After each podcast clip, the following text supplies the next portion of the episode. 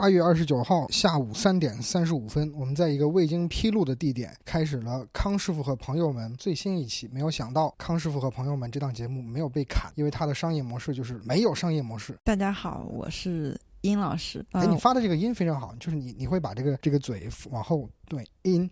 对，因为我听我的录音，我都会觉得自己张不开嘴，然后就有意识让自己口型变化大一点。大家好，我是你们的舒老师。你好，舒。这个也是我们今天可以聊的一个话题，就是说，在当下的这个呃全民自媒体，包括其实康师傅也是一个自媒体人。哦不不不不，这是一个 dirty word，很脏的一个词。我们是严肃的媒体，但虽然行吧，严肃的自发。我不认同，我觉得自媒体是一个很高尚的职业，对人的需要，对人的。要求特别高。好的，那我们其实现在进入了一个有论争的场合，就是要不然康师傅和殷老师分别陈述一下自己的观点。为什么康师傅觉得自媒体人是一个带有偏见的词，而殷老师觉得自媒体人是一个中性的一个名称呢？我先说，就是那个自媒体嘛，融媒体、轻媒体、重媒体，本质上都是媒体，它都需要有根基所在，可信性到底是不是 biased，不能把这个自媒体当成我的一个遮羞布。就是说，要不是现在所有的这个简体中文媒体没有一个是它不是冲着你的钱包来的这种媒体，基本都找不到的话，我们何必去搞这种自娱自乐的节目？但是我认为还是应该经得起时间考验的一个东西。然后，嗯，舒老师已经憋不住了，你你继续说。刚才康师傅其实让我很困惑的一点是，你的对于自媒体的这个字字的定义，可能是和舒老师接下来的发言会有一些冲突，所以，嗯，我们来听一下殷老师怎么说。嗯，我觉得自媒体呢，嗯，它跟大众媒体的区别呢，就是它不是由一个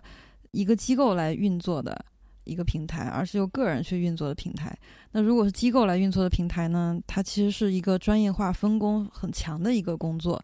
就是记者去做采采集信息的工作，编辑去做编辑信息的工作，然后有专门的视频、音频以及报纸啊、呃杂志啊，不同的工种由不由交交给专业的人来做。那你首先做自媒体，就意味着很多事情需要你自己来完成。那这个对人的能力的要求其实是很高的。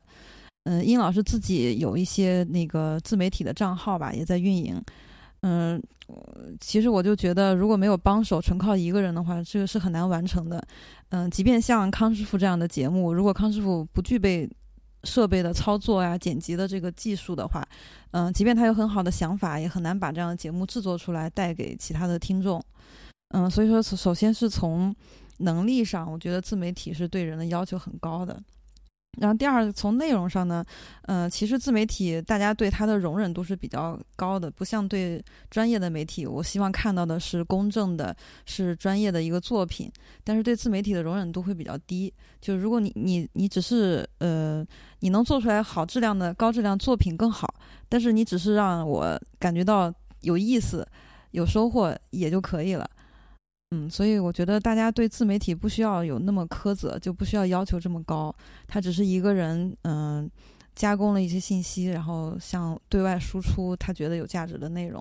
嗯，只要是有人有他有读者有受众，我觉得他就是有价值的。对，其实刚才殷殷老师非常强调的有一个词叫价值的这个问题，就是不管是康师傅，比如说康师傅现在做的这档 podcast 节目，然后他是有自己的一个。肯定是有自己一个非常强烈的诉求，就是他希望能够留下一些什么作为一些历史文献的宝贵的精神的财富的一些积累。对，那他可能是，如果我们从受众的角度来看的话，因为在呃，不管是殷老师还是施老师，在之前其实也是有过关注我们康师傅的往期的节目的，都是他会去分享他认为周围的一些有闪光点的鲜活的个人他们的生活。所以这个其实是呃一个非常好的体验，所以这个我觉得也是很好的印证了刚才殷老师说的，就是呃如果说你是一个自媒体，如果你还稍微有那么一点专业的能力和素养，那么你去愿意分享你个人和你周围的一个真实的生活，他们本身其实就是很有意义和有价值的。所以就是康师傅他的立场其实是在于。其他的人，就是其他的一些大众，对于呃参差不齐质量的自媒体的一些看法，导致他会觉得自己希望是做一个和以往的这些人有区分度的这么样一个平台。就这个可能是我的一些浅显的理解。那么其实说到这儿，我会想到说，不管是所谓的个人运营、个人去制作的和传播的自媒体也好，还是说一个作为社会组织和群体的，在一个机构里面的媒体机构也好，它。在内容上面，其实是非常值得讨论一个东西，就包括很多现在我们说的这些媒体的平台都开始回归内容了。因为一开始，比如我们在一开头讨论电影，会讨论到电影的剪辑、电影的特效等等等技术的问题，但是现在逐渐的，我们开始讨论到所谓的一个词叫“内容为王”。那么就是我们抛弃掉这个刚才关于自媒体和媒体机构的一个呃关系的讨论，那么我们去看说什么是你觉得。有价值的内容的一些就是媒体的产出，我相信，首先从我自己的观点来看，就是呃有质量的电影，有质量的高质量的纪录片，包括像呃康师傅的这一档节目，它本身分享的是。呃，非常积极的生活的态度，以及非常深入的思考，像这样的内容，其实我觉得都是很有价值的。就是呃，我希望接下来，比如说殷老师和康师傅也能分享他觉得呃比较有价值的，或者是想要推荐的一些呃媒体的内容。就是我觉得我们其实有时候讨论，嗯，有一些比觉得比较低端、比较 low 的内容的时候，嗯，是因为我们是站在一个受过比较好的教育的背景下，觉得那些内容不够好、不够优质，觉得它不应该存在，它会伤害大家的，嗯，就它会污染大家的视野，或者说让大家的思想没有提升。但是其实，嗯，你想中国有多少人没有喝过星巴克？有多少人没有吃过麦当劳？这个是这个这些人才是中国绝大多数的真实的人，所以他们其实对于我们现在谈论的内容完全没有感觉。嗯，也就是我们现在呃这些创业公司想瞄准的下沉市场吧，就这个市场的人，有可能才是中国人民的主流。现在越来越多人去瞄准这个下沉市场，但是。呃，所谓的姑且认为是一个什么上上层市场，就没有人照顾了。就是我我举个例子哈，就十年前或者二十年前的互联网，然后大家如果是上网的话，能够看到一些很很积极的，或者是一个一些很很有这个讨论的这个规则的一些一些正式的一个严谨的一个讨论。但是现在随随着所谓的下沉市场的开拓，越来越娱乐化，就是这些这些有效的讨论、有效的信息都已经越来越少了。就这这个也是我很很困惑的，到底是那个互联网，是应该是朝着这个让普罗大所谓的普罗大众哈，让让下沉市场更多的情况下，还是应该是那下沉市场多了，到底那个那那是不是上层市场是不是也也变成了 minority，也也变成少了，就没有人关心这些人的这个东西了？我自己是想听一些这个你你别把我当傻子，当赚我钱给让我让给你发红包的一些节目，这我是很少能够找到。对就这是我做这个的原因之一嘛。殷老师提了一个非常好的问题，然后康师傅其实我觉得你的分享也唤起了我的很多思考。嗯，第一点就是我们到底需要有一个什么样的立场？我自己因为原来的这个学习教育的经历和后来的一些呃专业的背景，我会从像刚才康康师傅介绍的，会从偏教育的这个角度去看这个问题。就是在我年轻一点的时候，因为是学新闻与传播，所以我会去从媒介的这个角度去考虑一些价值的问题。但是当我呃自己换到了另外一个视角，或者是另外一个立场的时候，我会在想说，那人的这个分类和分层的问题，是不是呃，就是我我们个人，就是我们鲜活的个人，在这个必然被分层和分类的这些。错综复杂的社会环境当中，需要怎么去选择的问题，就是这个是作为一个旁观者，或者作为一个教育者、一个新闻的传播者，他能做的事情吗？嗯，对吧？因为之前我记得本科的时候，我们在学新闻与传播，我们会说“铁肩担道义，妙手著文章”。那个时候，媒体就是有这样的责任去教化对老百姓。但是我觉得，我也是觉得，随着工作以后，我觉得这这个提法其实有比较傲慢，就是你凭什么觉得你可以教化？哦，你这个词用的很好，这个“傲慢”这个词，对对，你凭什么觉得你给他提供的信息就是他需要？你给他指出来的方向就是他应该去前进的那个方向？这都是其实是知识分子自自己的傲慢，觉得我应该教导你。我觉得媒体的内容它，嗯，大家还是会有一个选择的，即便是有一些呃当时一时比较火爆的内容，但是它嗯如果不够质量不够好、不够经典的话，很快就会被互联网淘汰。但是有一些比较好的内容，当然这个好不一定是说，呃，从知识性啊、从教育意义上比较好的，它有可能就是反映了当时的一个社会现实，这样的内容会还是会被大家记住的。嗯，所以我就不是很担心说是不是现在有一种反制、反制的趋势。我觉得这个东西每一个时代可能都会有一批人会担心，现在这个时代是不是呃文化没落了，是不是大家嗯嗯。越来越低俗，但是是就是我觉得时间是会检验这些好的内容和坏的内容。哎，你这样一说，倒是让我这个心情这个平淡了不少，因为之前一直觉得这个这个那个比较消极、比较悲观吗？这个夜幕即将降临，啊，我们需要世道中落，对，要要赶紧点一把火出来。不会的，因为其实你会发现，过个三五十年，或者是怎么样的，你现在做的努力，还会有另外一拨人也会做同样的努力。但是，人类的个体的生命其实是短暂的，所以人类就是从一个类的角度来讲，他不会吸取前人的经验，他还是要走一段前人走过的弯路。但是从一个呃超越人类自身的这么一个长时段的角度角度来考虑的话。就是整个社会和世界，它其实都是在，就它有它自己的规律，对，就是社会本身是有规律的，人只不过在其中贡献了自己认为对这个世界能够 make a difference 的那个部分的行动，嗯，因为我说到这个，是我想到了我最近在准备的一些材料，就是他其实是呃西方的一个社会学者，然后他很经典，叫马克思韦伯。对他写过一本书叫《科学作为天职》，就他原本的这个翻译的叫做“学术作为置业”，就是这样的一个名字。里面会讲说，就不管是我们现在讨论的这个媒体，或者是什么像这种呃文化现象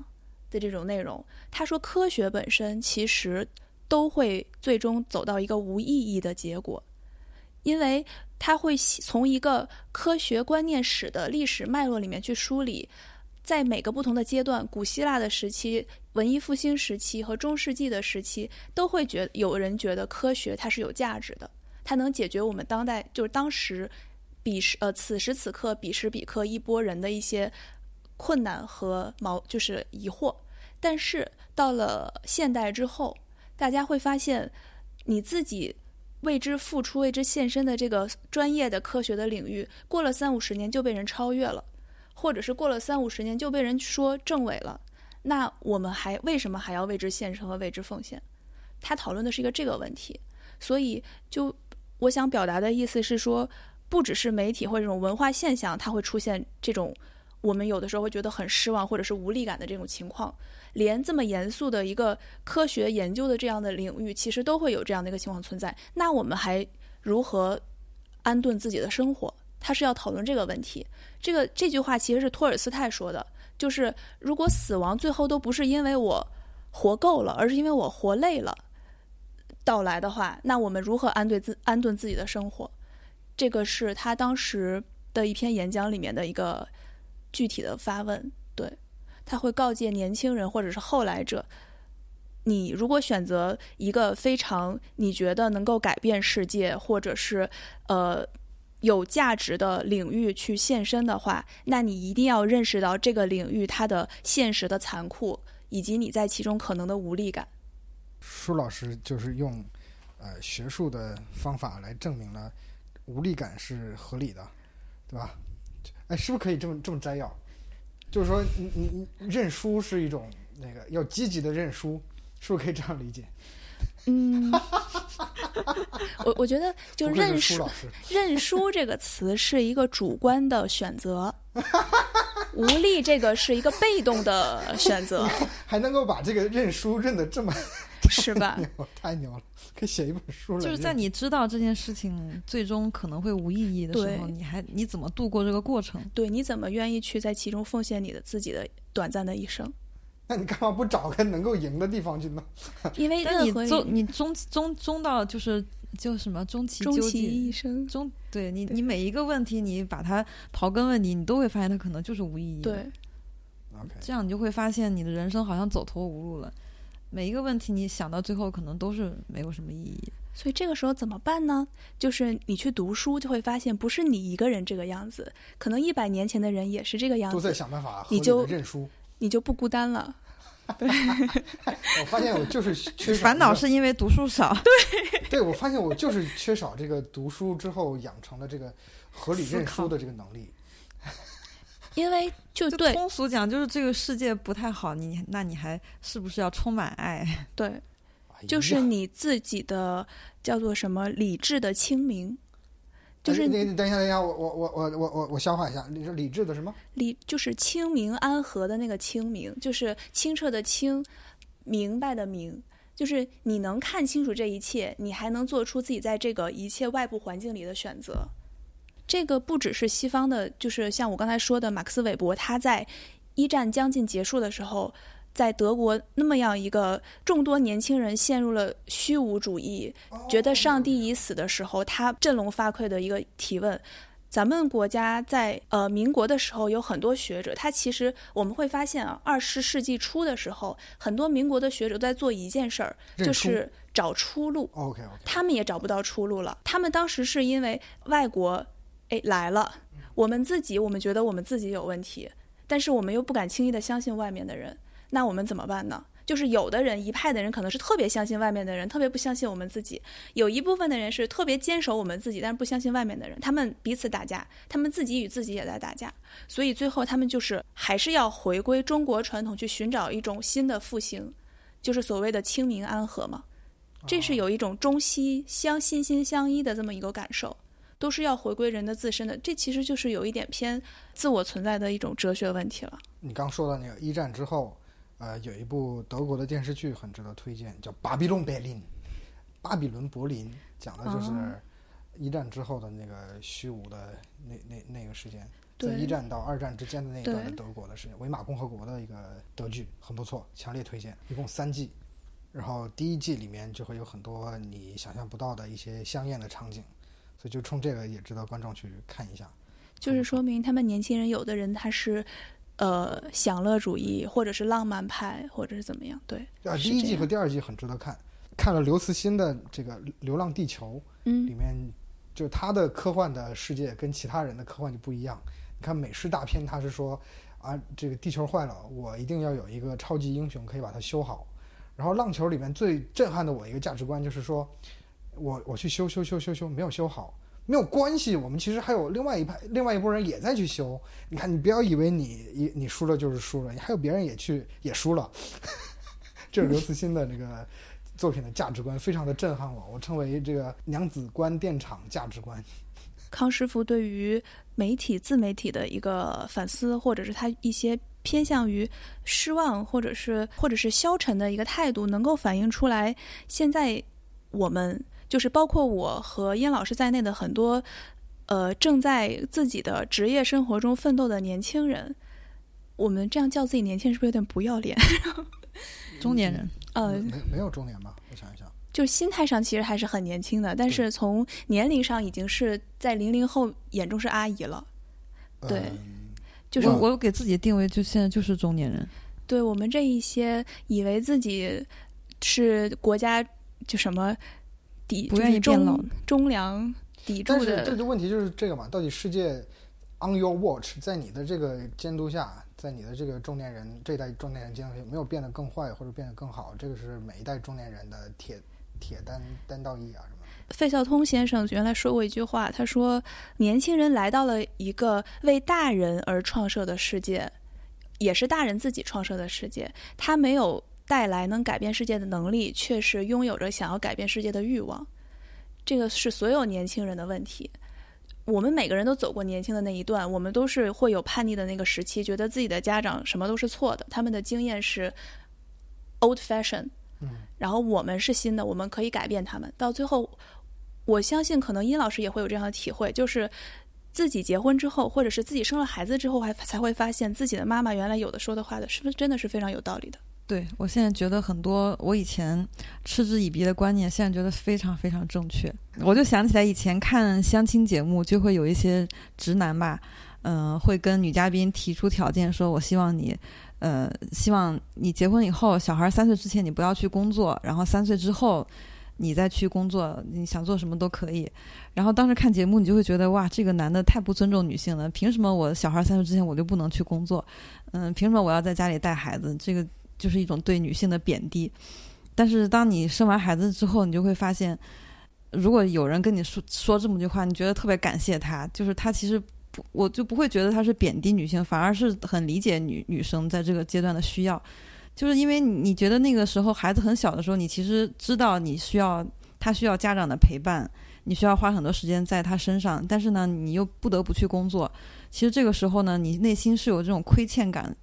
你就觉得这个时间无论如何也无法公平的去划分，就你要么是亏欠自己，要么是亏欠孩子。如果说这个时候你老公说你不用你不用担心工作的事情，你可以不工作，你可以在你想工作的时候再去工作，你就会觉得这个是一个非常非常有责任、有担当的人。就是那个嗯，生活状态发生变化之后，你对一些事情的态度就变化挺大的。因为我之前确实是看这种节目，我就会觉得这样的，如果说这样的话的男生，那就是不尊重女性。但如果我现在我老公如果跟我说你你你现在可以不工作，你想工作的时候就可以去工作，那我就挺感谢他的。我也问过他，我说要不我我不工作了。我老公说你千万不要有这种想法呀。那你现在不感谢他吗？他 说你千万不要有这种想法，我们家还是需要你这份工资的。殷老师的老公，你在听吗？我有没有表述清楚我的意思？表述清楚了，我现在有点词不达意，你其实就是想辞职嘛？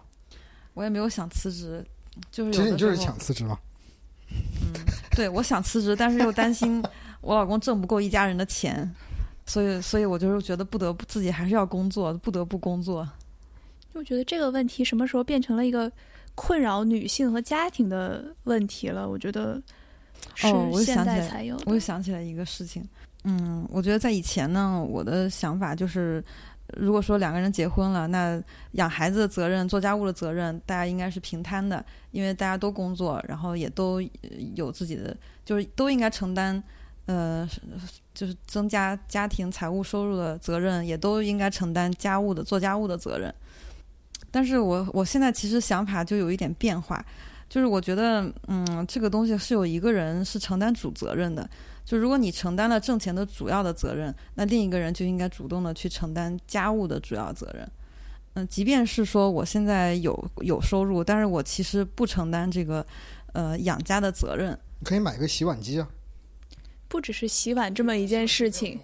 对，洗碗机确实是有用，但是它不能解决根本的问题。就比如说，如果如果家庭断供了，那是谁承担这这个责任？一般的话，大家不会觉得是家里的妈妈需要承担这个责责任，而是会责怪爸爸。所以说，反过来说，呃，如果孩子生病了，大家第一时间就会想到是不是妈妈的责任。我觉得是没有太大问题的。就是如果你不承担这个挣钱的责任，你就要承担另一种责任，你总要承承担一个责任，而且这个在实际生活中很难平均分配。所以说我我是觉得现在，嗯，有些公众号就会误导女性，你为什么要看公众号呢？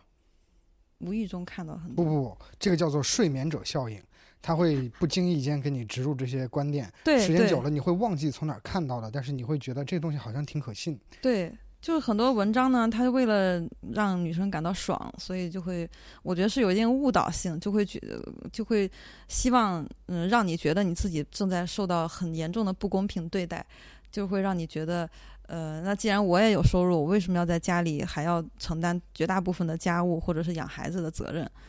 嗯，我觉得这是两个人商量的结果，就是说，看是你承担这个养家的责任，还是你去承担这个家务的责任。分享一个思想上的转变。就是刚刚殷老师他用自己的切身经历分享了他对于呃家庭，就是对于家庭当中的夫妻关系，就是以及呃在家庭内部，也就是一个小的社会关系里面，他的一个观念的转变，其实是回应我们刚才那个话题，就是说我们在成长的道路上面，从年轻人变到一个过来人，他是样一个什么样的状态？其实刚才殷老师提到的这个问题，很多学术的话语里面会把它划归划归为女权或者是什么的一个话题来讨论。其实有的时候我们再反思一下，女权这个话题的讨论，很多时候其实是呃男士树立起来的，就是或者是啊，举几举几个别的例子来说，就是呃妇女是半边天的这个说法是什么时候提出来的？建国之后吧。嗯，对。就是为什么呢？因为那个时候缺少劳动力。如果说劳动力充足的情况下，在我们的传统社会，一个大的家族里面，长幼，然后他的五伦，他的呃兄弟姐妹之间，其实有很多劳动力的情况下，女性她是在家庭内部的这个家政或者是相关的方面有很多专业的优长在的，所以其实是一个传统社会里面的社会分工。然后那个时候的一家之主。或者是我们的长兄，他承担的是一个，呃，所谓的把社会缩小化体现在家庭内部的一个象征，或者换句话说，我们的中国传统社会，其实我们现在很多年轻人觉得我们是一个很很独立、很自由的一个个体，但其实我们多少都会受到传统文化带来的一些影响，就是我们的基因是在这儿的，就是说，呃，我们的小家其实是一个国家的缩影。传统社会里面，家国是同构的，但是西方社会就很不一样。西方社会它其实是，呃，小家是城市的一个缩影，它是以职业生活来组织的。哦，所以我们是伦理生活，就是我们的父亲出去面对的皇帝也好，或者是先生也好，他其实是有一个长幼尊卑的身份的变化。当我们的父亲回到家里，他又变成了之前长幼尊卑里面的另外一面对待我们，这个是中国传统社会的状态。君为臣纲，父对对，君君臣臣，父父子子，它是一个插叙的格局，就是用费孝通先生孝治天下对来说是一种水波纹一样的，我们从小家里面就能认识出整个的社会，折射出天下的这么一个呃关系。但是，当我们走到了这个现代社会之后。我们刚才说的，从一个经济的因素讲，是劳动力的缺失导致我们。每个个体都需要出去为我们的家庭生活奋斗的时候，其实就带来了很多刚才殷老师也反映出来的内部家庭需要解决的社会问题。就这个时候，我们可能每个个体出去都要面对一个专业的职业生活和回，就是一个公共的环境和一个家庭、一个私人的环境里面的一个身份的转变，而不是说一个像我们传统社会里面的那种长幼尊卑的一个可以不断的切换的这种同构的状态了。所以我们才会有有的时候会有一种分裂感，或者是一个冲突的感觉。舒老师的这番话已经能够让我，呃，已经能够回答我之前打算问的一个问题，就是如何写一本一万字的书，或者是读一一本一万字的书。就你你当你能写出来一万字的书，你就自然可以读懂一万字的书了，因为你就可以快速的知道这些人想要说什么。但是我显然我刚刚就没有听懂你要想说什么，但我知道这是我的问题，这是但但我我我能够隐约的觉得你你说这番话可以被压缩成为一个比较比较字数比较少的。我觉得这也是为什么那呃国外国际互联网上，比如说那个推特，人家就要求只能发一百四十字，对吧？他就要求你把这个。微博一开始是一百四，现在放开了。但其实一百四十字这是有道理的，就是他会逼着你把这个字数给精简掉。对，写短了更难。你为什么会跟影视投资有关系呢？这是我研究的内容之一。你不是新闻传播专业的吗？嗯，这是我现在研究的内容之一。我现在工作的能接触到一些这样的八卦。OK，OK，好的，好的，八卦，八卦，喜欢。那我先从先从最近参加的一次饭局讲起。饭局，嗯，觥筹交错，哗啦哗啦，心里我我来补充，我来组成背景。是这样的，在在最近的一次饭局里呢，嗯，我去访谈了一个影视投资的一个算是投资人吧，嗯，然后呢，我去之前呢，本来是想问他一下，他为什么能投中很多沈腾呀、徐峥呀这些。最近比较红的这几这几个人的电影，然后想问一下他对于影视投资有什么看法？他是怎么去选择项目，然后怎么去拿到份额的？嗯，结果吃完饭之后呢，我就发现这个事儿就是没有什么道理可讲。他是这样的，他的情况呢是影视投资是他个人的爱好，爱好，嗯，这个影视公司呢，也只是他的其中一家公司而已。他的真真正的主业是一个证券公司的老板，然后呢，他就用证券公司，呃，来给自己发一支基金，专门投资自己的爱好，就是投电影。所以说，很多如果是专业投电影的公司呢，他其实承担不了这个，就是就是这种这种高风险的项目，因为它收益比较有可能有巨额收益，但是它风险也很高。所以说，假如说你今年没有投中，基本上你这个公司就已经黄了，你资金链就跟不上了。但是呢，他就觉得自己没有这方面的顾虑，因为即便他今年亏了一个亿，明年他的基金再给他投两个亿。他就继续可以再去拿这个钱去投电影，哇！但是他只要投中了一部就已经回本了。所以说，影视投资呢，并不像我们嗯常见的这种风险投资的机构有这么严格的筛选项目的标准，去看你的财务报表，去看你的市场占有率。这就是一个嗯靠关系内部圈内部人的圈子，嗯去拿到份额，然后去赌的一个游戏。所以我们在。看研刚开始研究影视的投资的时候，我们会带着，呃，以前去看某一个行业创业公司的这样的心态，就想去看，想去问问这些投资影视的人，你为什么看好它呀？它的竞争壁垒是什么呀？就这种常规的问题，还有你的融资是，呃，什么阶段进入的呀？这样常规的问题，但是在影视的这个投资里面就不太适用，因为你就会发现，能投得进去，就是说明你跟这个主创。团队关系比较好，他们也不太接受非这个圈子的人的钱。嗯，我也不知道为什么影视行业的人总会说金融不懂我们，金融不懂电影。但事实上，金融其实不需要懂某一个行业，它只是一个提供资金的来源。但是影视圈的人就特别排斥你，如果不是这个圈子的人，我是连让你投都不会让你投的。哦，担心过来洗钱。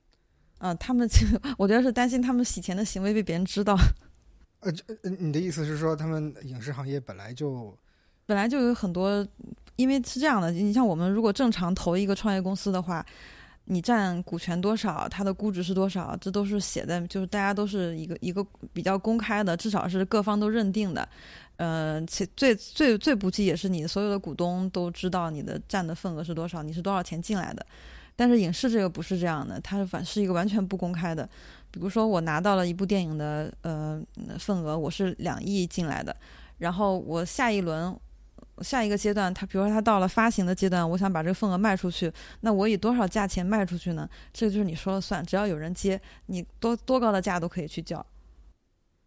也就是说，它没有一个标准的问题。对对对，它没有标准，然后也没有这个对于这个每一个阶段。融资的金额呀，然后它应该值多少钱的这样一个监管。哎，所以我我想到一个事情啊，有一部电影叫做《平原上的夏洛特》，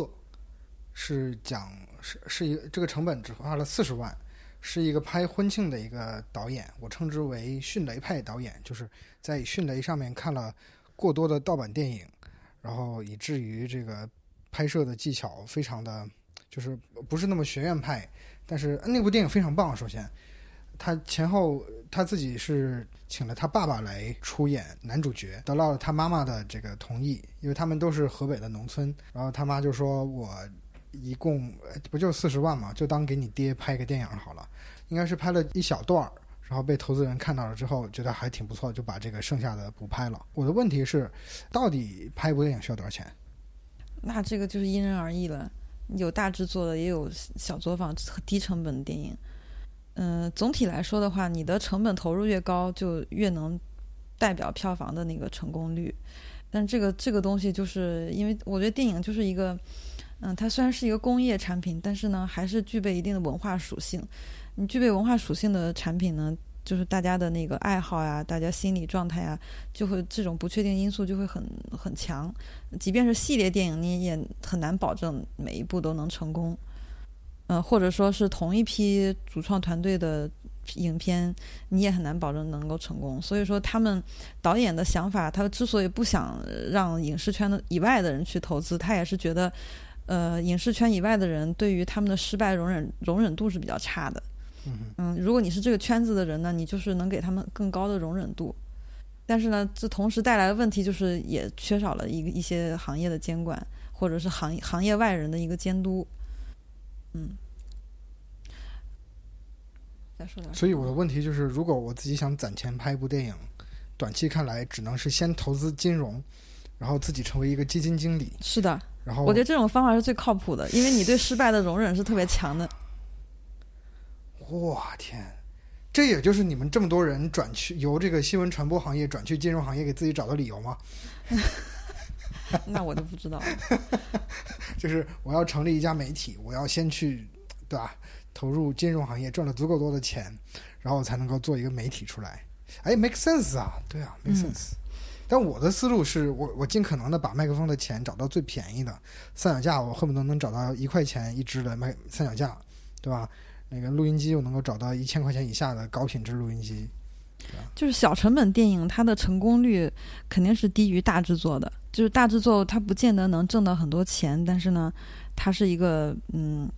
相当于是一个产品，你投入了很多研发的费用，肯定比你投入非常少，它最后的产出的质量会高一些。这个如果从制作端的话，它是可以通过技术来提高工作效率的，提高生产力的。但是你一个电影的那个呃上映或者整个电影产业，其实最关键的不还不还是不在于上游的制作，而是下游的发行。就是六大为什么能成为六大，就是因为他掌握了全球的发行的能力。六大是指什么？就是好莱坞的那个嗯迪士尼啊、福克斯啊这些公司。有这个呃，为什么绝大部分的票房都在他们手里？因为不是因为，呃，首先不是因为他们的制作能力特别强，而是因为他们先有了很强的发行能力，就是也就是说，他能把这些电影票卖出去。他有了这样的有了这样的资本之后，他才能够挑选好的剧本，去去挑选好的，呃，这个演员的团队、导演的团队来完成高质量的那个高质量的作品。它是一个倒过来的，因为他掌握了下游的发行能力。你可以理解成，嗯，比如说我是一个制造韭菜地，的地主，韭菜厂的厂对长。比如说我是一个做饮料的，然后我能研发出很好喝的饮料，那我如何挣到钱呢？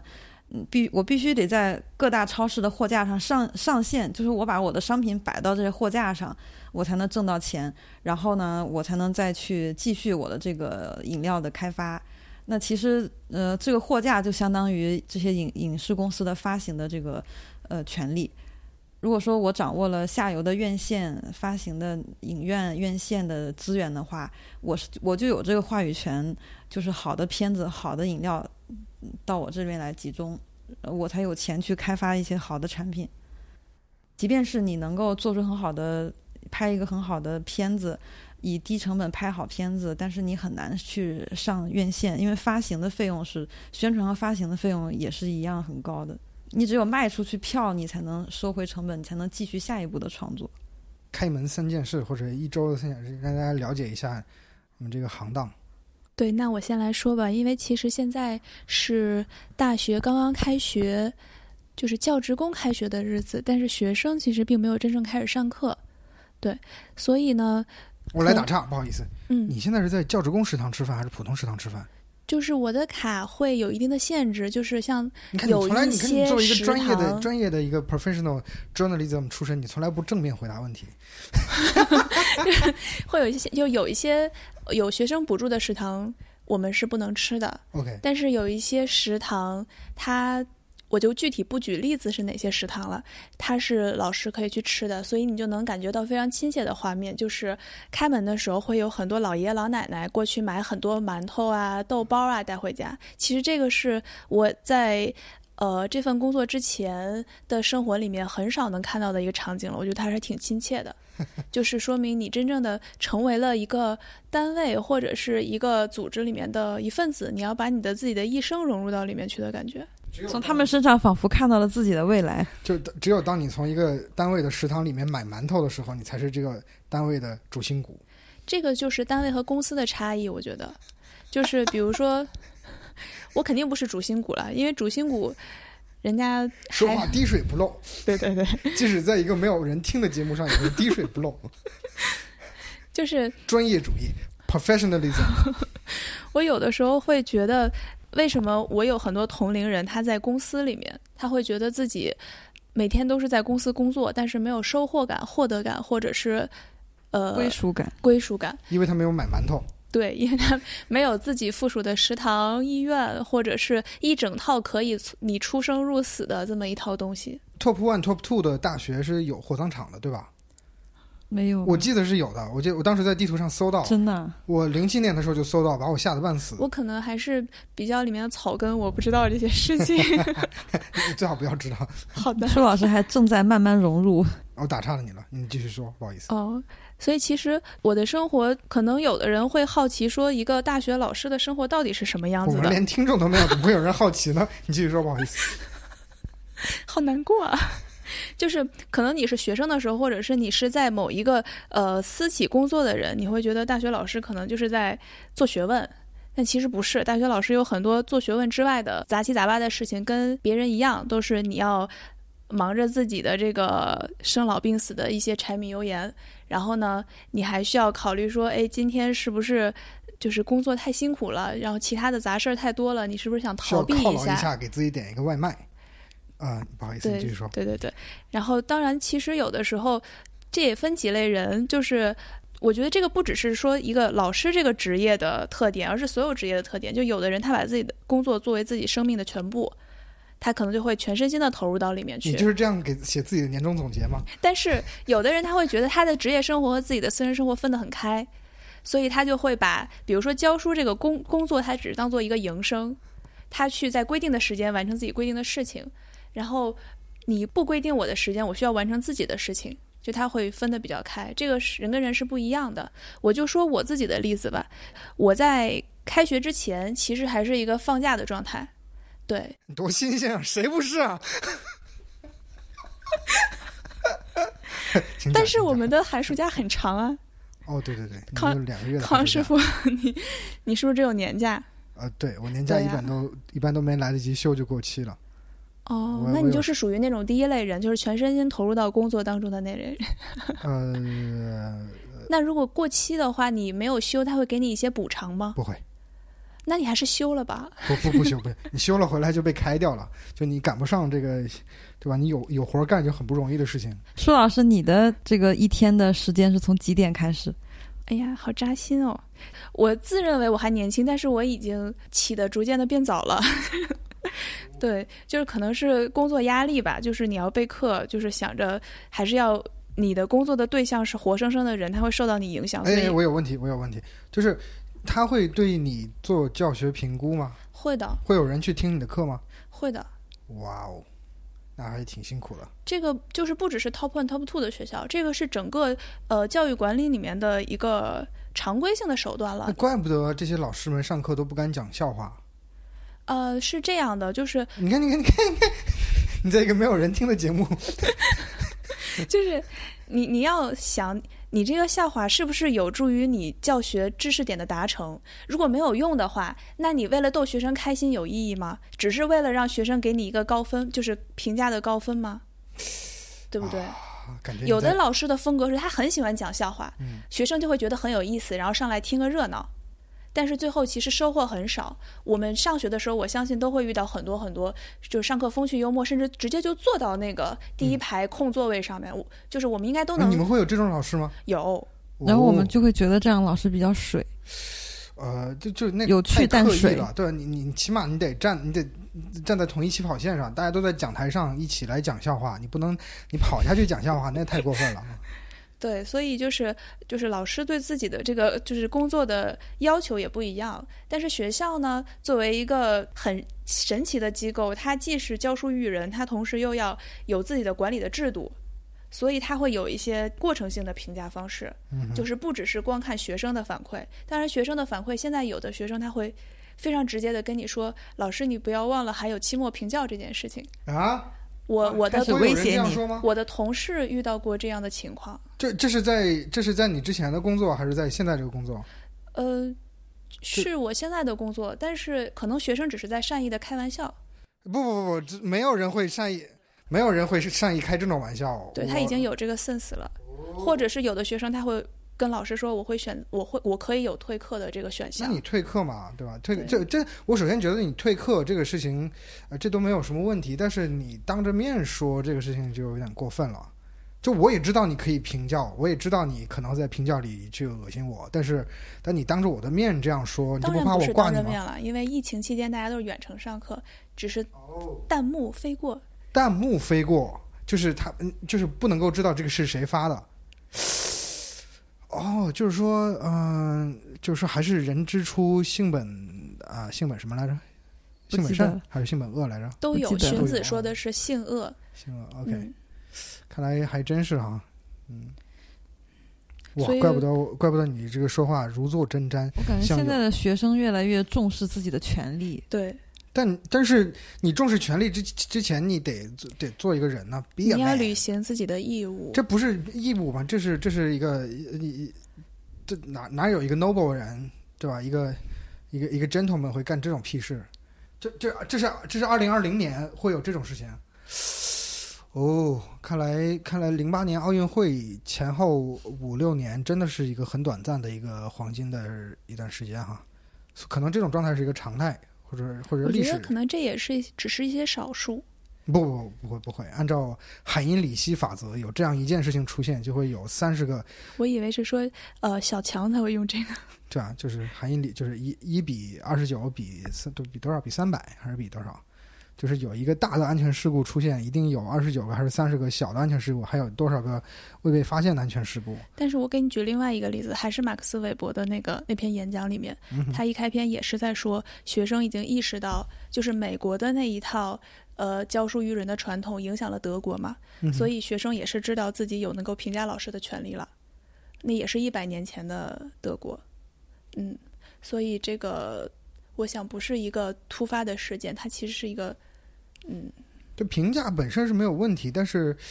诶，这样子有点奇怪，我觉得就是还还是很奇怪的，这样，嗯，太糟糕了。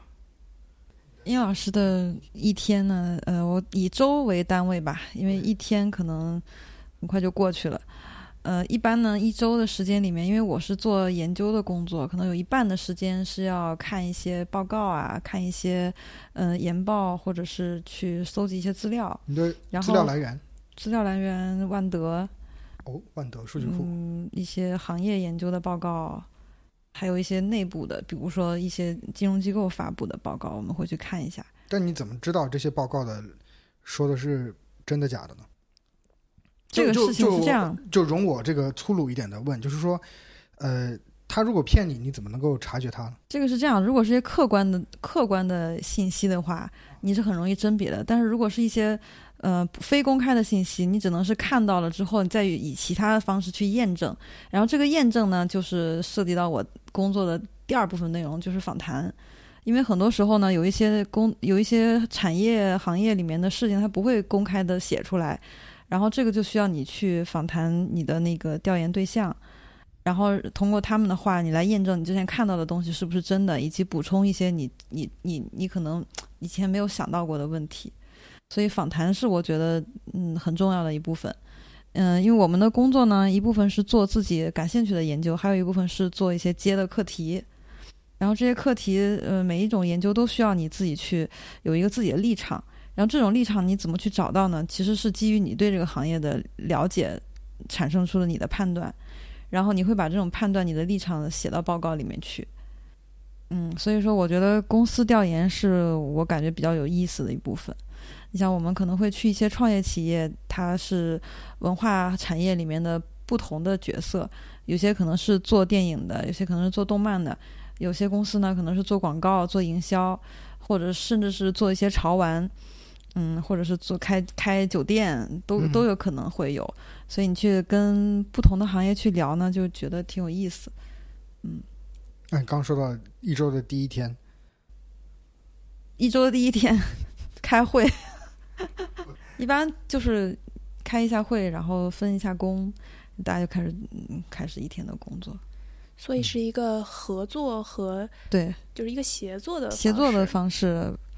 一般一个报告的话，也不可能一个人去完成，大概是一个 team 一起五六个人，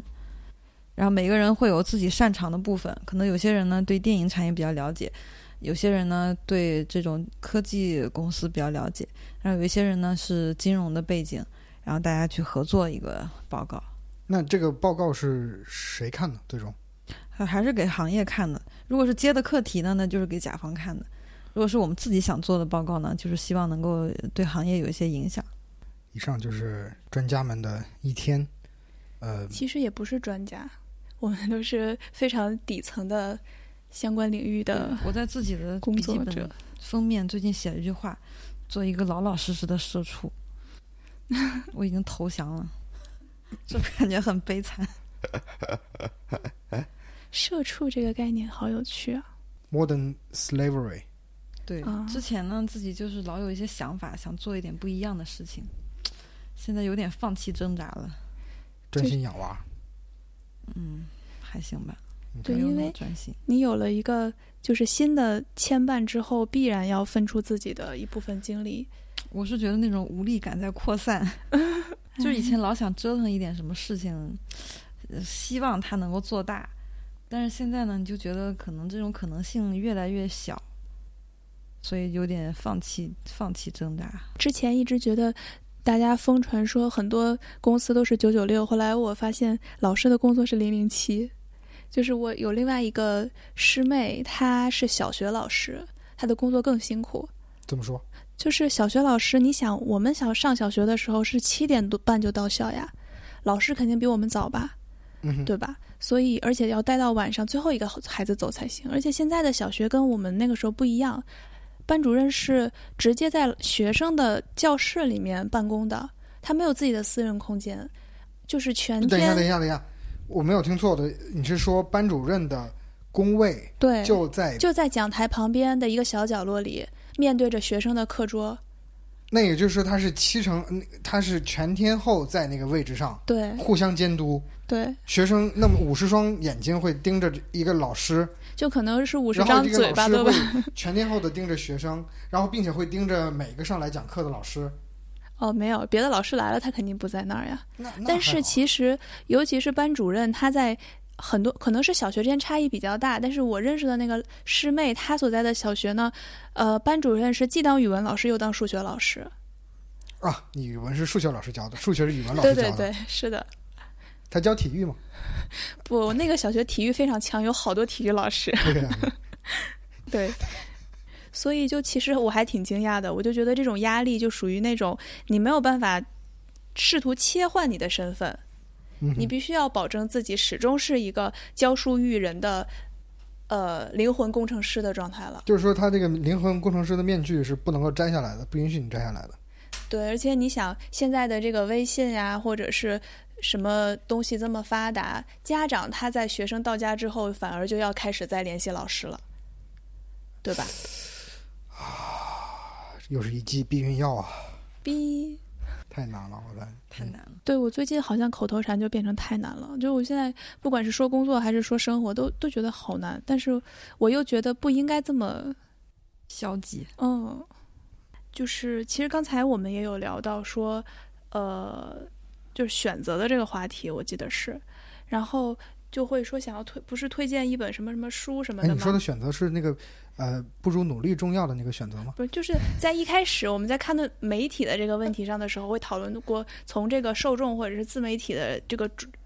呃主体或者是组织来看的话，他们可能面对那么多的 information，嗯他们需要去自己的去判断，就是有一个理智的清明。理智的清明，对你一开始就不懂这个词，你现在又重复了一遍，我觉得你应该还是没有理解这个词的意思。我我只能想到那个上坟的那个清明。我我会发现康师傅之前其实一直在重点强调你是简体中文还是繁体中文。对，其实这背后有一个呃意识，就在于你觉得繁体中文的语境，我们说民国或者是现在还在用繁体，哦不不，我是说当代当代的简体中文还是对，当代就是的繁体中文？不管是当代的繁嗯简体繁体中文，还是说民国时期它一直惯用的繁体的汉字，其实我们都会发现它伴随的一个表达的方式是在于它一个字里面背后的意涵非常的丰富，而且还是有一个语言表达的差异。就在于我们很多现在的青少年可能看繁体字都不太认识了，嗯哼，对吧？就是包括我可能要给孩子上课的时候，我会用竖排繁体的那个原文，我觉得这对他们是一个挑战。但是你会发现，不管是我们原来中学接受的文言文的这个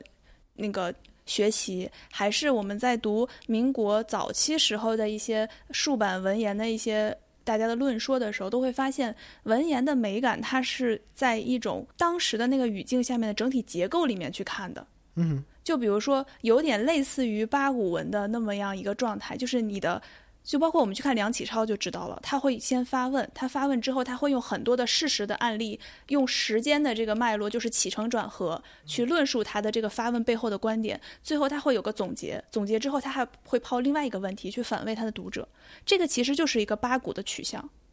嗯。但是我们现在如果说你用一个你保留一个繁体中文的躯壳，然后你说的全都是一些很没有逻辑的话的话，你讨论繁体中文和简体中文的意义在哪儿呢？我其实指的是台湾人和大陆人。我知道，你不觉得如果如果我们讨论台湾中国台湾省的话，他们其实是非常纠结的一个性格的存在。那个殷老师也去过台湾，对吧？在台湾交换过半年。我觉得现在的台湾人，因为我工作中也会接触到一些台湾就同龄人吧，现在他们也是走上工作岗位，工作时间嗯，可能也有个五六年的样子。呃，我觉得他们的状态呢是，其实是一个挺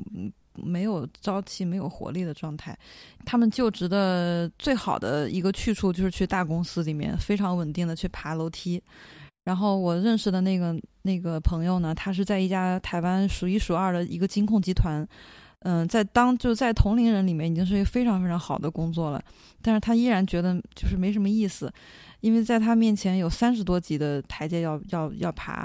就是他会把这个职位划分的非常细，每三年进一次级。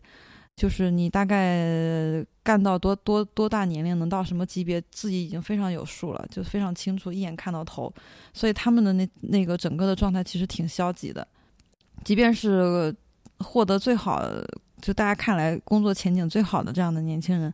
也是觉得没什么意思。其实没不如我们大陆的这些年轻人有有朝气啊，有活力，有想法。就是我们还有一些选择，比如说创业，在他们那儿就不是一个选择，没有什么人创业，也没有什么新的一些商业模式走得出来。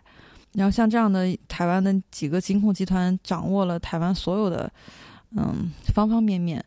我们我我去走访过那家叫富邦富邦集团，它就是涵盖所有的金融牌照，然后同时有体育的板块，有通讯的板块，有文化传媒的板块。你会发现，这样几家大公司就控制了台湾的生生活工生活和产业的方方面面，基本上都是它的旗下的嗯这个部分。所以就是这样的社会呢，是一个比较固化的社会，没有什么创业的机会，然后也没有一些新入局者能够改进商业中的不足，或者是弥补一些社会上的一些空白，就不存在这样的机会。所以整个年轻人也没什么想法，也是能一眼看到头这种状态，一个比较直观的感受。但是他们又非常的规训，就是非常的规训，就是在这个体体制里面严格的遵从这样的体制。比如说下属就是无条件的服从上级，嗯哼，我作为乙方就是无条件的服务甲方。啊，这我倒有一点嗯观察。对，对他们就会非常的规训于这个体系。但你像我们的年轻人，还前两天还出现不喝领导的敬酒被打什么，那台湾他们喝酒吗？他们喝酒就是就是也也要这样子。他知道自己是下级的时候，他一定会喝，他不会有这种反抗，说我不不想喝。有一个更加好的例子，就是日本的过去和日本的现在嘛。我之前就是有一段做现代日本研究的经历，日本可能是在二战之后就有一种整体的心态，在于想要变成一个正常的国家。对他的他的希望很低，就是变成一个正常的国家。但反而就是因为他想正常，所以他体现出他诸多的不正常，就是包括那种两极化的表现，可以一个非常有礼数的行为和非常极端的个人的冲动，就是它是并存的在一个人的身上。就包括其实我们有的时候看一些，就我们原来去台湾玩儿，就会发现他们很热情，然后他们有一些市民的这些社会当中还存在着我们可能很熟悉的一些童年的感觉，比如说早点摊儿啊，或者是嗯你去问路，别人会给你直接带到那儿啊，就我们会觉得他是一个非常有点类似熟人社会的这么一个状态，他去对待一个陌生人，那是因为他还没有看到 世间的艰辛。日本他不这样，因为他走过了这条路，他现在还保存着一个非常有理度的在公共领域的行为，但是他跟你的这个情感的连带其实是很疏离的。就是怎么说呢？现在日本的这个城市友好度是非常高的，它每一个拐角的地图都有至少三种文字，不只是只有日语，肯定还有英语、韩语或者是汉语，对吧？那它是一个非常有就是包容的一个国家。那为什么还会有他们的年轻人自杀率那么高，甚至是老人，尤其是男性，他们的男性退休之后会被自己的整个家庭嫌弃，就是哦，叫做旧冰箱，就是说有旧电器你应该被扔出去。然后他们就是因为他们的这个传统里面就在于，男人他要负担整个家庭的一个生计，所以他会打很多份工。然后呢，女性呢，她需要维护自己整个家庭内部的一些家庭内政，所以她就很压抑，所以才会出现日本的不管是文学作品还是影视作品里面会有很多很极端的女性的一些伦理问题的讨论的作品出现，所以它就是一个很两极分化的这么一个性情。嗯，那你说让你选择的话，你是想要变成一个拥有两极分化，但是生活在一个很就是很变异或者很开放的城市里呢，还是说你生活在一个感觉现在非常规训，你只要沿着它走就能走到你想要的路的这个城市，还是说你要在美国选择一个这种你必须要靠自己的努力去赢得一个什么东西，但是你会发现你努力完了你也赢得不到这个东西的一个残酷现实的这么一个市城市里，其实都很难。哎，你这个看法是在 Top One 的学校还是 Top Two 的学校里面悟到的？我也其实说不清，因为你想我在 Top 你是在新新闻新闻学界、新闻学院就已经是这种看法呢，还是在教育学院的看法？我觉得应该都有吧。就是在新闻学院也是这种。对，因为你想学新闻，它其实就会看到很多不同的文化的一些对比，对吧？对，但是学教育可能会讨论一些他们的时间上面的一些问题。嗯，我觉得这个很有意思。就是之前我们说美国梦的这个事儿，就是美国梦它会给你一个类似于高速公路的那么一个东西，给你一个 promise，就觉得不管你是谁，你都能成为你想成为的那个人。后来发现其实不是这样的，就是咱们国家的这个坐着上升扶梯的路已经不属于我们这一个一代人了，是我们的上一代人，他们是经历这一条，就是你不用努力就能一步步走上去那条路的，对吧？像我们现在这种，就是我们这一代人接受的就是你可以成为你想成为的那个人，但是你去努力努力试试看，你去创业试试看，你要是背后你没有一个大佬的话，你能创业成功吗？你是说在简体中文社区，还是繁体中文社区，还是我觉得繁体中文社区没有想这件事情。对，简体中文社区大家也慢慢意识到是可能性比较低，所以其实也在往繁体中文社区在过渡。但你其实看一个，就是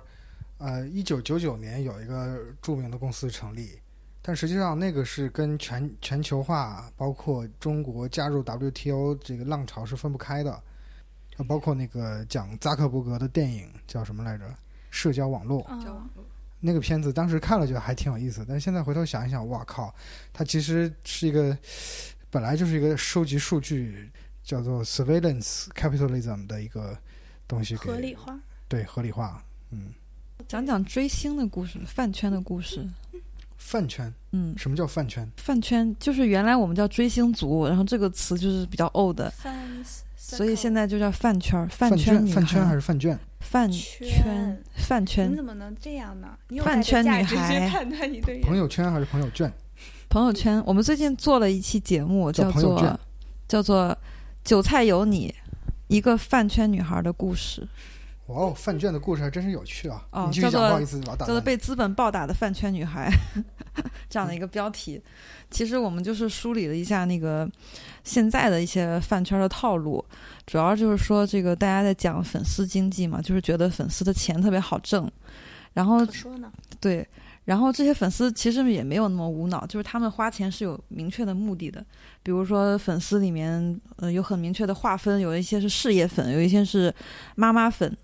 有一些是 CP 粉。CP 什么？Computer Programming。CP 粉就是专门磕 CP 的 couple。CP 粉就是专门磕 CP 的这些人，他们的爱好呢，就是他们让他感到快乐的点，就是把两个人放在一起，想象他们是 couple。KDL，哇哦，嗯，你知道什么意思吗不知道？KDL 磕到了，对，磕到了。还有 SDZ 挖啊，糖好糖磕到了，挖糖吃。SDZ 就最近《青春有你》那个选出来的出道的两个人，一个是预言，还有一个人是就是柯预言跟王承炫。是吗？有这个 couple 吗？嗯，预言还有这个跟王承炫的 CP，就是在综艺里面挖糖吃。我我呃我我我要第一次在我人生中的那个要说出一句话，就是我不知道你们在 说的这个人是谁。那没关系很正常。就是你知道现在的这个选秀节目已经多到，他不选这些成熟的艺人了，他是养成系的，你可以陪他成长，从一个。业务能力不行，什么情商不行，人际关系不行的人，逐渐的通过粉丝买账，让他变成一个看起来很行的人，然后投射出你的成就感。这个饭圈文化就是最早从日本开始，然后再到韩国，最后是中国来学习。S H N 还是 S N H？、呃，日本最早的叫杰尼斯事务所，然后他就是去挖掘这些，呃，长得比较可爱的小男生，然后来到公司里面培养他唱歌、跳舞、主持、演戏。呃演戏的日本没有，握手会鞠躬。所以他那个时候呢，就是这些你可以花钱成为他的会员，他是会员制的追星，每年花一定的钱，然后你就能看到他的照片。这些照片他不允许在网上公开，哇哦，嗯，然后你就可以专门看你喜欢的那个小弟弟他的照片。还有点像那个春风十里哎，对，然后后来就有那个 AKB 四八，四八就是一个非常典型的养成系，就是韩国的追星呢，韩国的艺人他是培养好了之后，培养培养好之后出道了，你才能看到他，在他练习生的阶段你是看不到他的，但是四八系就是让你从她是一个青涩的小姑娘，你就开始喜欢她。然后他开发了一个叫握手券的东西，就是你花钱能够买到跟这个人握手十秒钟，这权利哇哦，所以就是粉丝就疯狂的给给那个人花钱。们我我我想到了一个东西，我们可以参考以前中世纪的那个叫什么来着，赎罪券啊，什么嗯，耶稣圣血大教堂，我们可以把这个人宰了，然后把他那个血给滴到一些卫生纸上就是。有点像私生了，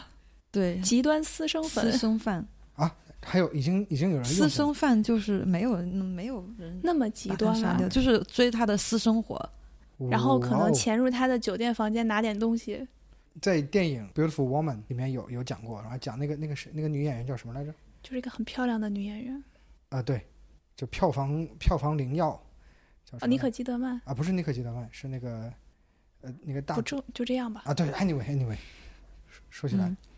对我继续讲那个四八的模式啊，嗯就是他嗯，除了这个握手券，还有什么让粉丝花钱呢？就是说他每年有一个总决选，就是搞选举，哇哦，这他们旗下有有几十个小姑娘，然后呢，每一个人都有一个自己固定的粉丝团体，然后就是说每年的选举就要票出那个人气最高的，所以大家就开始陷入一种竞争的状态，每一个人的粉丝都要给他买专辑，买他的专辑，去他去给他应援，然后让这个人我我在成为第一名。就是韭小韭菜跳长了脚跳起来说你快割我，快割我，对对，割我割的越狠我越开心，割我割的越狠，我越开心。哇，impressive，嗯，我觉得中文都没有办法去用这个词汇。对你，说你说 impressive impressive 应该翻译成什么来着？前所未闻。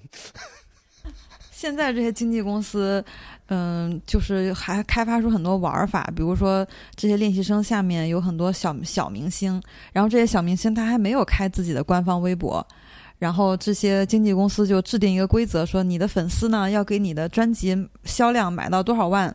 然后我才给他开微博。如果冲不到呢，你的这个 idol 就没有微博。哇！快拿上我的钱！我要我的 idol 出道，请拿上我的钱！我要买光盘，光盘我没有光驱，没有关系，是吧？对，就是这样啊。就是这样。其实我很好奇的一点是，现在的这个在媒体上面做饭圈女孩或者饭圈男孩主力军的年龄段大约大约是多少？年龄段，我觉得就是大学生及以下。其实工作之后追星的人很少。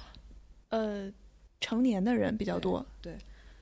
这个饭圈儿已经不单纯是一个消费者，它其实是有生产者的角色，因为他在这个过程中参就是深度参与了这个偶像的出道、深度参与了这个偶像他能够拿到多少代言，成为什么样的，呃，有拥有什么样的影视资源、综艺的资源，这很多时候是粉丝的购买力决定的。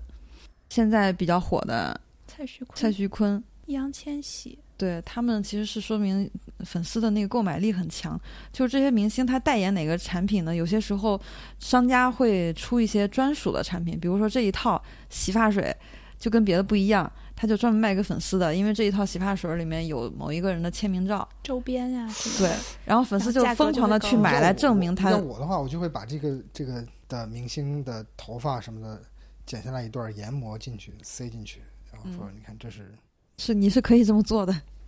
但是能你能逮到他就可，以。又有粉丝会觉得你你侮辱了我家谁谁谁。现在其实很多那个自媒体上面不只是粉粉人嘛，还有粉动物的嘛，对云吸猫、云吸狗这种，宁愿比如说有的粉丝会让你养狗养猫的这个人寄坨毛来给我，我都愿意。哇哦，然后大家花钱就是买的这个感受，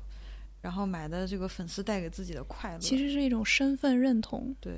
那看来我们处于我们这群人还真是那个巧妙的躲过了各种各样的镰刀的没有啊，快乐女生，啊，impressive 什。么快乐男生，加油好男儿，对，最早我行我秀，李宇春成为选秀的鼻祖。选秀元年。然后大概从一六年开始，中国就出现了好多做练习生的公司，因为那个时候正好是限韩令。嗯嗯，对他们都回来了。对对对，他们在韩国的练习生，中国的练习生回来了，然后加上中国不让这些韩国的偶像出现在中国的大众媒体上，所以就很多中国的练中国的公司开始自己培养练习生。拥有自主知识产权的对对，打破了这个然后这些练习生其实就是公司的产品。前段时间那个亚米说自己老板骂自己丑，呃对他人身攻击。其实这些老板眼里呢，你就是一个产品，就是我挣钱的工具嘛。我培养你几年，我引入了互联网的思维，还可以产品明星不断迭代，对发版，赶紧上线。这个月那个发 A/B 测试，什么灰度测试，对呀、已经很成熟了。就是年龄小一点，嗯，会唱歌会跳舞，你感觉你形象气质还不错，然后就招你进来练习当练习生。练习生的投入其实特别大，他要给你教你唱歌、跳舞、演戏，还有形体各个方面的老师去教你，天天每天上课，然后还要给你提供宿舍，嗯，还要给你发工资，然后还要给你呃那个拍硬照、出唱片，给你办演唱会，然后这些都是你出道之前的一些投入。出道之后呢，他们一般会跟会跟公司签合约，在你还是一个小明星刚出道的时候，公司会拿你收入的大大大头，大概百分之八十这样子。然后等你一点一点你越来越火了之后呢，嗯、你就可以拿大头了。到最后有可能你拿百分之八十，公司拿二十。然后一般到这个时候，这些练习生就要闹着跟公司解约，要么自己成立工作室，要么就是不干了，或者是所以你不觉得其实这个有一种，因为我不是做老师的嘛，就是会和他和学校做比较，它就是另外一种选选拔成长的路径。是是，这些家长把孩子送进去，就是觉得把他送到了学校。其实大多数时候是这个小孩不想上学了，对，不想在这种嗯九年制义务教育啊、高考啊这个环境里面去。举独木桥，然后对又不可能对考到一个他觉得自己就算努力学习，也就考个一般的学校，以后也就是做一份普通的工作。我不如搏一把，去当明星。然后家长可能也说说不过，管不了，就去了。然后家长跟这些经纪公司就是把他们看作学校，就说孩子送过来，然后他们那些小孩儿也特别也比较小，可能好多就十七八岁，然后送进去之后就各种闹矛盾什么。我就之前我们去一家经纪公司，然后他就说这些小孩儿啊特别难管，嗯，什么我今天不想跟这个人同宿舍，然后还把公司给他分配的那个床扔出去，损坏公司的财务啊物。因为他没有在正规的公共学校里面接受这一套共同生活的对经验，所以他必须要在另外一个环境里面去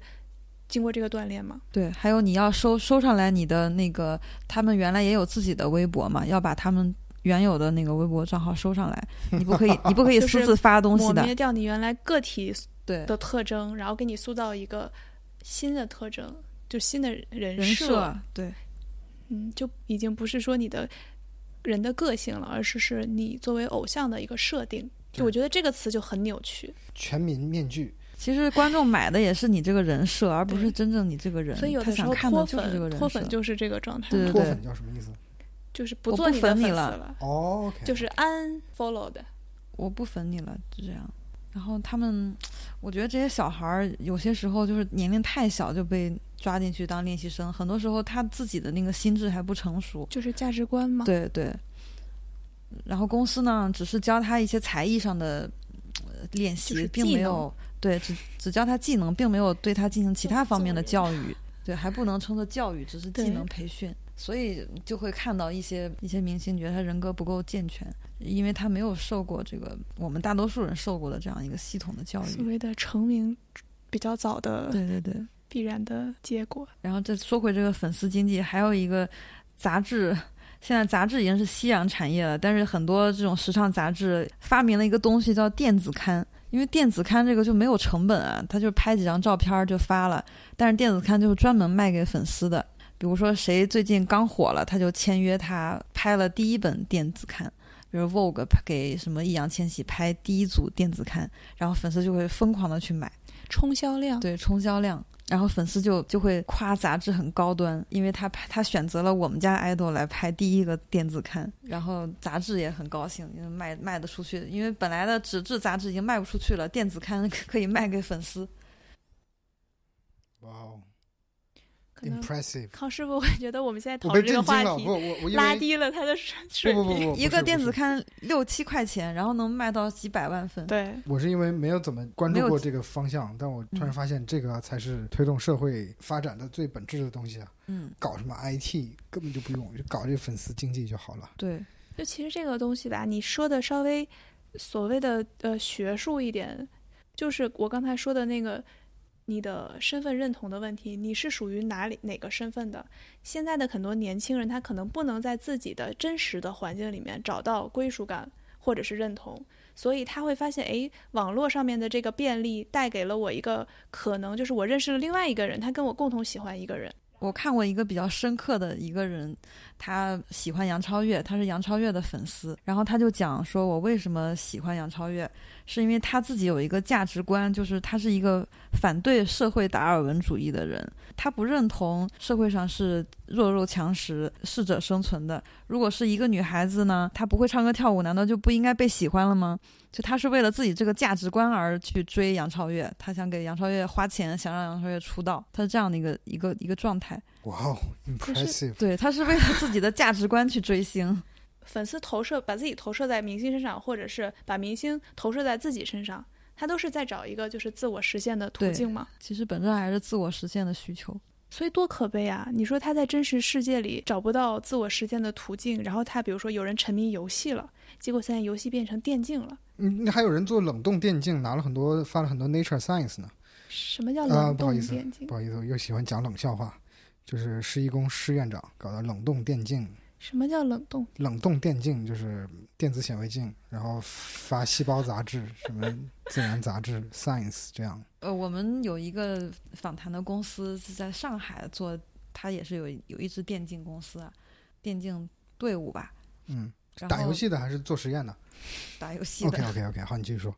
然后我们去那家公司去去聊天，本来是以为那家公司就是做电竞的，其实后来发现它是一个大的地产集团的一个小分支，其实本质上也是跟王校长的性质是差不多的，资的是吗？就是其实就是富二代出来，哦因为自己的爱好组建了一支团队，然后电竞的这个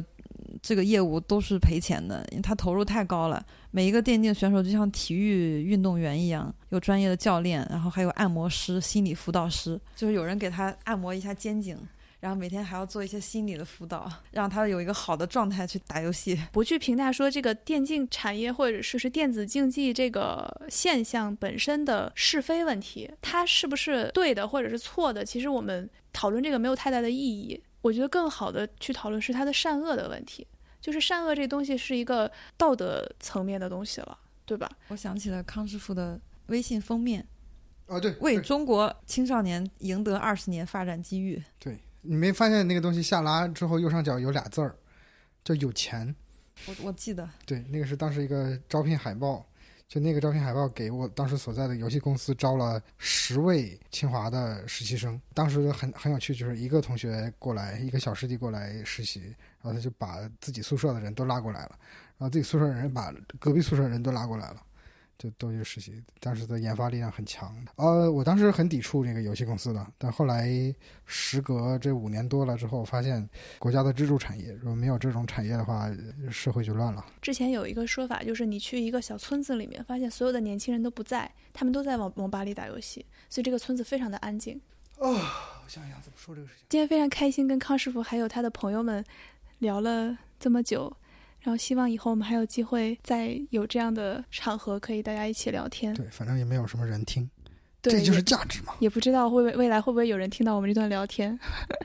今天的聊天就是让我特别回忆以前在学校的时候，对对对，我们时间有大把大把的时间可以闲聊，然后那个时候就会碰撞出很多有意思的点。我觉得这些当时的那些碰撞思想的碰撞，其实是我觉得大学生活特别快乐的一些源泉。嗯，所以今天聊了两个多小时吧，聊了这些时间呢，有一种回到学校的感觉。然后也，我其实也特别期待下次再准备充分一点，能够再来一期聊一点更有意思的话题。从飞行嘉宾变成常驻嘉宾，最后取代了主持人。啊，没有康师傅和他的朋友们系列节目。殷老师准备在以后的工作中收集一些素材，有意思的故事，然后在这个播客节目里分享给大家。好的，以上就是本期理科生一思考，文科生就发笑的节目全部内容。再见，是太尬了。